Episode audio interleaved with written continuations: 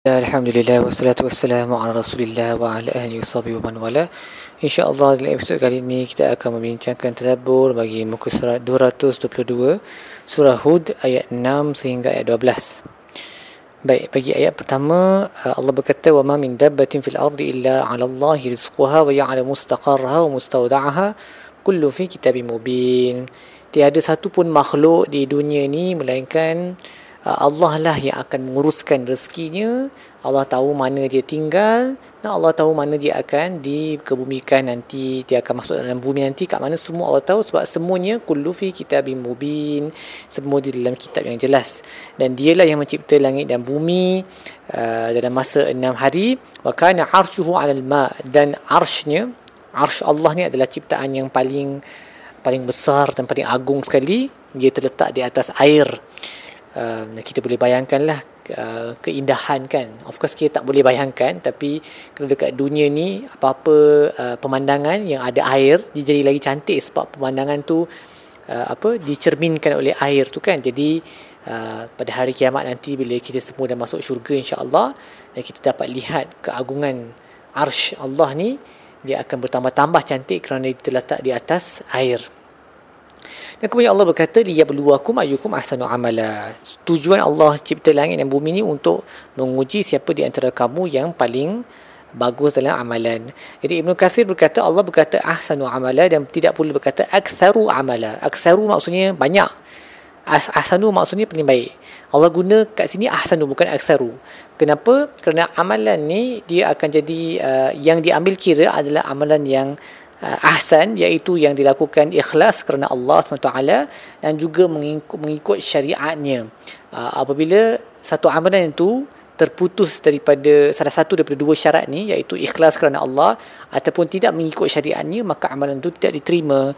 So seperti contohnya kita nak salat zuhur, kita salat zuhur kerana Allah SWT, baguslah dapat pahala dah, ikhlas. Tapi kita salat zuhur 5 rakaat sebab kita rasa ekstra beriman hari ini, maka amalan tu tidak diterima kerana ia melanggar apa yang Nabi bawakan. Begitu sebaliknya, kita nak solat zuhur, kita buat betul 4 rakaat, tapi kita buat sebab nak tunjuk ke orang yang kita tengah solat zuhur pun tak diterima juga sebab dia melanggar syarat yang pertama tadi, iaitu ikhlas kerana Allah. Dan Ibn Taymiyyah juga berkata perkara yang sama. Taqwa kepada Allah ni dia terdiri daripada 2 benda lah, ikhlas kepada Allah dan juga ia mengikut syariahnya yang paling betul sekali. Dan sebab itulah Fudair Ibn Ayat telah berkata ayat ni liyabluwakum ayyukum ahsanu amala, bererti yang paling ikhlas dan yang paling betul. Ahsanu amala maksudnya dia melakukan amalan dengan cara yang paling ikhlas dan juga yang paling betul. Paling betul aswabuhu maksudnya yang paling mengikut syariat yang dibawa oleh Nabi SAW dan bukan selain daripada itu. Sebab itu kalau kita berdebat boleh ke buat zikir ni, boleh ke buat ibadat ni, boleh ke ini, boleh ke itu, debat tu memang takkan habis.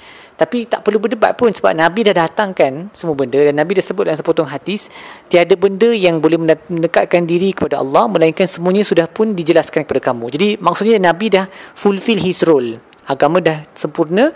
Jadi kalau ada pilihan untuk ikut yang versi Nabi dengan versi yang ulama berdebatkan, lebih baik ikut yang apa Nabi bawakan kerana itu confirm betul dan memang confirm akan mematuhi syarat yang kedua ni lah, iaitu mengikut syariat yang dibawa oleh Nabi SAW. Kemudian Allah menyifatkan, menceritakan sifat orang-orang yang tidak beriman, yang mana kalau mereka melakukan perkara jahat dan kemudian azab tu tak sampai, mereka berkata ma yahbisu, apa yang menghalang azab ni daripada sampai. Dan apabila mereka dikurniakan rahmat dan selepas rahmat tu Allah cabut nikmat tersebut, mereka cepat putus asa. Dan apabila lepas dah mereka dikurniakan nikmat, selepas kesukaran pula mereka bergembira tak tentu hala kan. La yaqulanna dhahaba as-say'atu anni innahu la farihun fakhur. Oh baguslah kesengsaraan kita dah habis, dan mereka sangat bergembira dengan nikmat baru yang dikurniakan. dan lupa bahawa baru sekejap tadi mereka berada dalam kesusahan. Jadi Imam Ibn Taymiyyah berkata inilah dia maksud manusia kan, sifat manusia apabila dia ditimpa mudarat selepas satu tempoh di mana dia menikmati keselesaan, lekas dia putus asa tentang akan ada perubahan dalam masa hadapan. Maksudnya ingat habislah hidup aku musnah, memang hidup aku akan sengsara selama-lamanya. Dan dia kufur dengan semua nikmat yang Allah dah bagi sebelum ni. Tak ada, dia lupa terus, seolah-olah sepanjang hidup dia penuh kesengsaraan je, sedangkan sebelum tu dia memang hidup dalam kesenangan.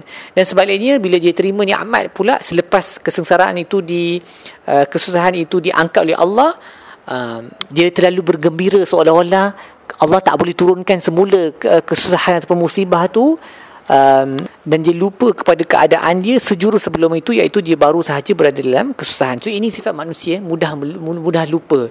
Bila dia dalam keadaan susah, dia lupa satu masa dulu dia senang dan dia patut bersyukur.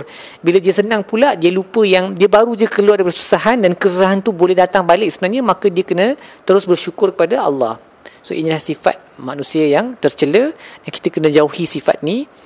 Sentiasa bersabar dan bersyukur dalam setiap keadaan. Dan Allah berkata yang terselamat daripada sifat tercela ini adalah illal ladzina sabaru wa amilus salihat ulaika lahum maghfiratun wa ajrun kabir. Jadi Ibn Ashur berkata, selalunya dalam ayat seperti ini Allah akan berkata illal ladzina amanu wa amilus salihat, tapi dalam ayat ni Allah sebut illal ladzina sabaru wa amilus salihat, iaitu melainkan mereka yang bersabar dan melakukan amalan soleh. Kenapa Allah pilih perkataan sabar dan bukan iman, amanu?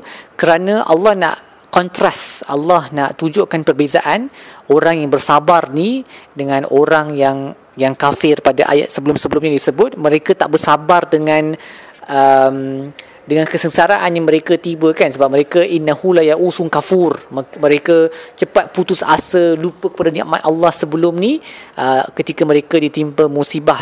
Sedangkan orang yang bersabar, mereka patient lah, mereka boleh menunggu sehingga Allah mendatangkan satu keselesaan ataupun Allah mengangkat ke musibah itu, tidak kira lah di dunia ini ataupun di akhirat nanti. So itu salah satu maksud kesabaran kan, iaitu mereka redha dengan ketentuan Allah walaupun hidup dalam kesengsaraan, dan mereka tak putus asa. Sebab tu dalam ayat ni Allah kata illal ladzina sabaru wa amilus salihat, mereka yang bersabar dan melakukan amalan saleh, untuk kontras dengan sifat orang kafir yang tidak bersabar, yang cepat putus asa apabila ditimpa musibah. Dan kemudian Allah berkata bahawa Nabi, fala'allaka tarikum ba'da ma yuha ilaika wa dha'ikum bihi sadruka an yaqulu laula unzila alaihi kanzun aw jaa ma'ahu malak.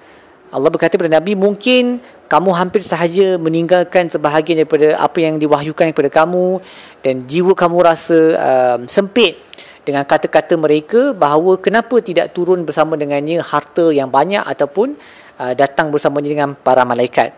Jadi Imam Sa'adi berkata ayat ini menjadi dalil bahawa tidak patut bagi seorang pendakwah untuk terhalang daripada berdakwah jika mad'unya, mereka audiens yang menerima dakwah dia tu berpaling ataupun bertanya soalan-soalan yang tak masuk akal. Dan dia juga tak patut rasa dia tak patut terlalu terkesanlah dengan perkara tersebut, kerana selalunya apa tuduhan-tuduhan yang dibawa oleh orang yang menerima dakwah ni, yang tak nak terima dakwah ni, adalah tuduhan yang tidak berasas, dan mereka memang tak akan percaya pun. Kalau kita datangkan apa yang mereka minta tu pun, memang mereka tak akan percaya. Jadi don't have to bother about what they are saying, kamu buat sahaja dan jangan compromise. Of course kita tahu Nabi memang tak akan compromise, Nabi tak akan korbankan sebahagian daripada ajaran agama demi mendapat follower ataupun pendakwah yang lebih ramai, seperti mana yang berlaku dalam kalangan setengah manusia ataupun agamawan kan. Tapi itulah yang Allah cuba untuk bagi tahu, jangan compromise, jangan korbankan prinsip kita demi mendapatkan lebih banyak pendakwah yang patutnya adalah kita jangan hiraukan. Mereka tak nak dengar, sudah, yang penting kita buat apa yang kita perlu buat. Baik, apa yang kita belajar dalam buku Surah ini? Yang pertama, ingatlah bahawa ilmu Allah itu meliputi apa yang diperlukan oleh hambanya dalam bentuk rezeki kan. Jadi Allah berkata tidak ada satu pun haiwan di bumi ini melainkan Allah tahu ke atas Allah lah tanggungjawab untuk memberi mereka rezeki. Allah tahu mana mereka tinggal dan mana mereka akan dikebumikan nanti. Jadi kita kena trust, kita kena trust kepada Tuhan, bertawakal kepada Allah, dan percayalah kepada hikmah dalam kurniaan rezekinya ke atas kita. Dan jangan persoalkan kenapa aku miskin sangat ni, kalaulah aku ada harta lebih banyak ke tak. Semua benda ada dia punya ketentuan dan hikmah dia. Jadi kita perlu redha. Seterusnya kita juga belajar bahawa nilai seorang hamba di sisi Allah adalah berdasarkan amalan salih dia dan bukannya dengan hartanya. Jangan jadi materialistik macam orang musyrikun ni yang berkata kenapa tak turun bersama dengannya harta karun yang banyak, ataupun kenapa tak ada malaikat yang berjalan dengannya. Itu bukan measure of harga seorang hamba di sisi Tuhan. Harga ataupun nilai seorang hamba adalah dengan amalan salehnya. Dan amalan saleh itu seperti yang kita sebut tadi, dia kena mematuhi dua syarat, iaitu dia kena ikhlas kerana Allah dan dia kena yang paling betul sekali mengikut apa yang dibawa oleh Nabi SAW.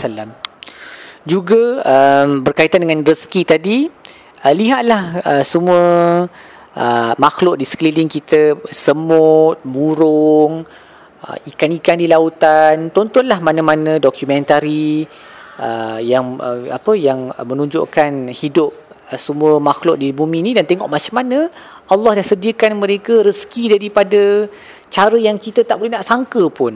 Contohnya rama-rama yang boleh minum air mata daripada lizard kerana mereka tak ada kawasan yang boleh dapat air tempat yang lain, ataupun haiwan yang hidup di lohong-lohong panas gunung berapi bawah laut yang organisma lain tak boleh hidup, tapi ada setengah haiwan yang boleh hidup di sana walaupun keadaannya begitu toksik sekali, tapi mereka tetap boleh menggunakan bahan toksik itu sebagai rezeki untuk meneruskan hidupnya. Begitu luasnya kekuasaan Allah dan kebijaksanaannya dalam memberi setiap makhluk rezeki bersesuaian dengan keadaan dan tempatnya. Dan semakin banyak kita kaji benda ni, semakin kita akan kagum dengan kehebatan Allah.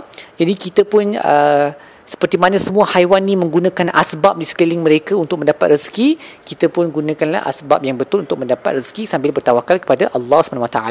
Kemudian cuba fikirkan satu nikmat yang Allah dulu telah mengurniakannya kepada kita, tetapi kemudian ia telah ditarik semula, dan bersyukurlah, bersyukur ke atas takdir Allah daripada yang awal sehingga yang akhir, kerana semestinya ada hikmah dalam setiap yang Allah lakukan. Baik, setakat itu sahaja dabur kita bagi muka surat ini. InsyaAllah kita akan sambung dalam episod-episod yang lain. Wa sallallahu ala sayyidina Muhammad wa ala alihi wa sahbihi wa sallam. Alhamdulillahirabbil alamin.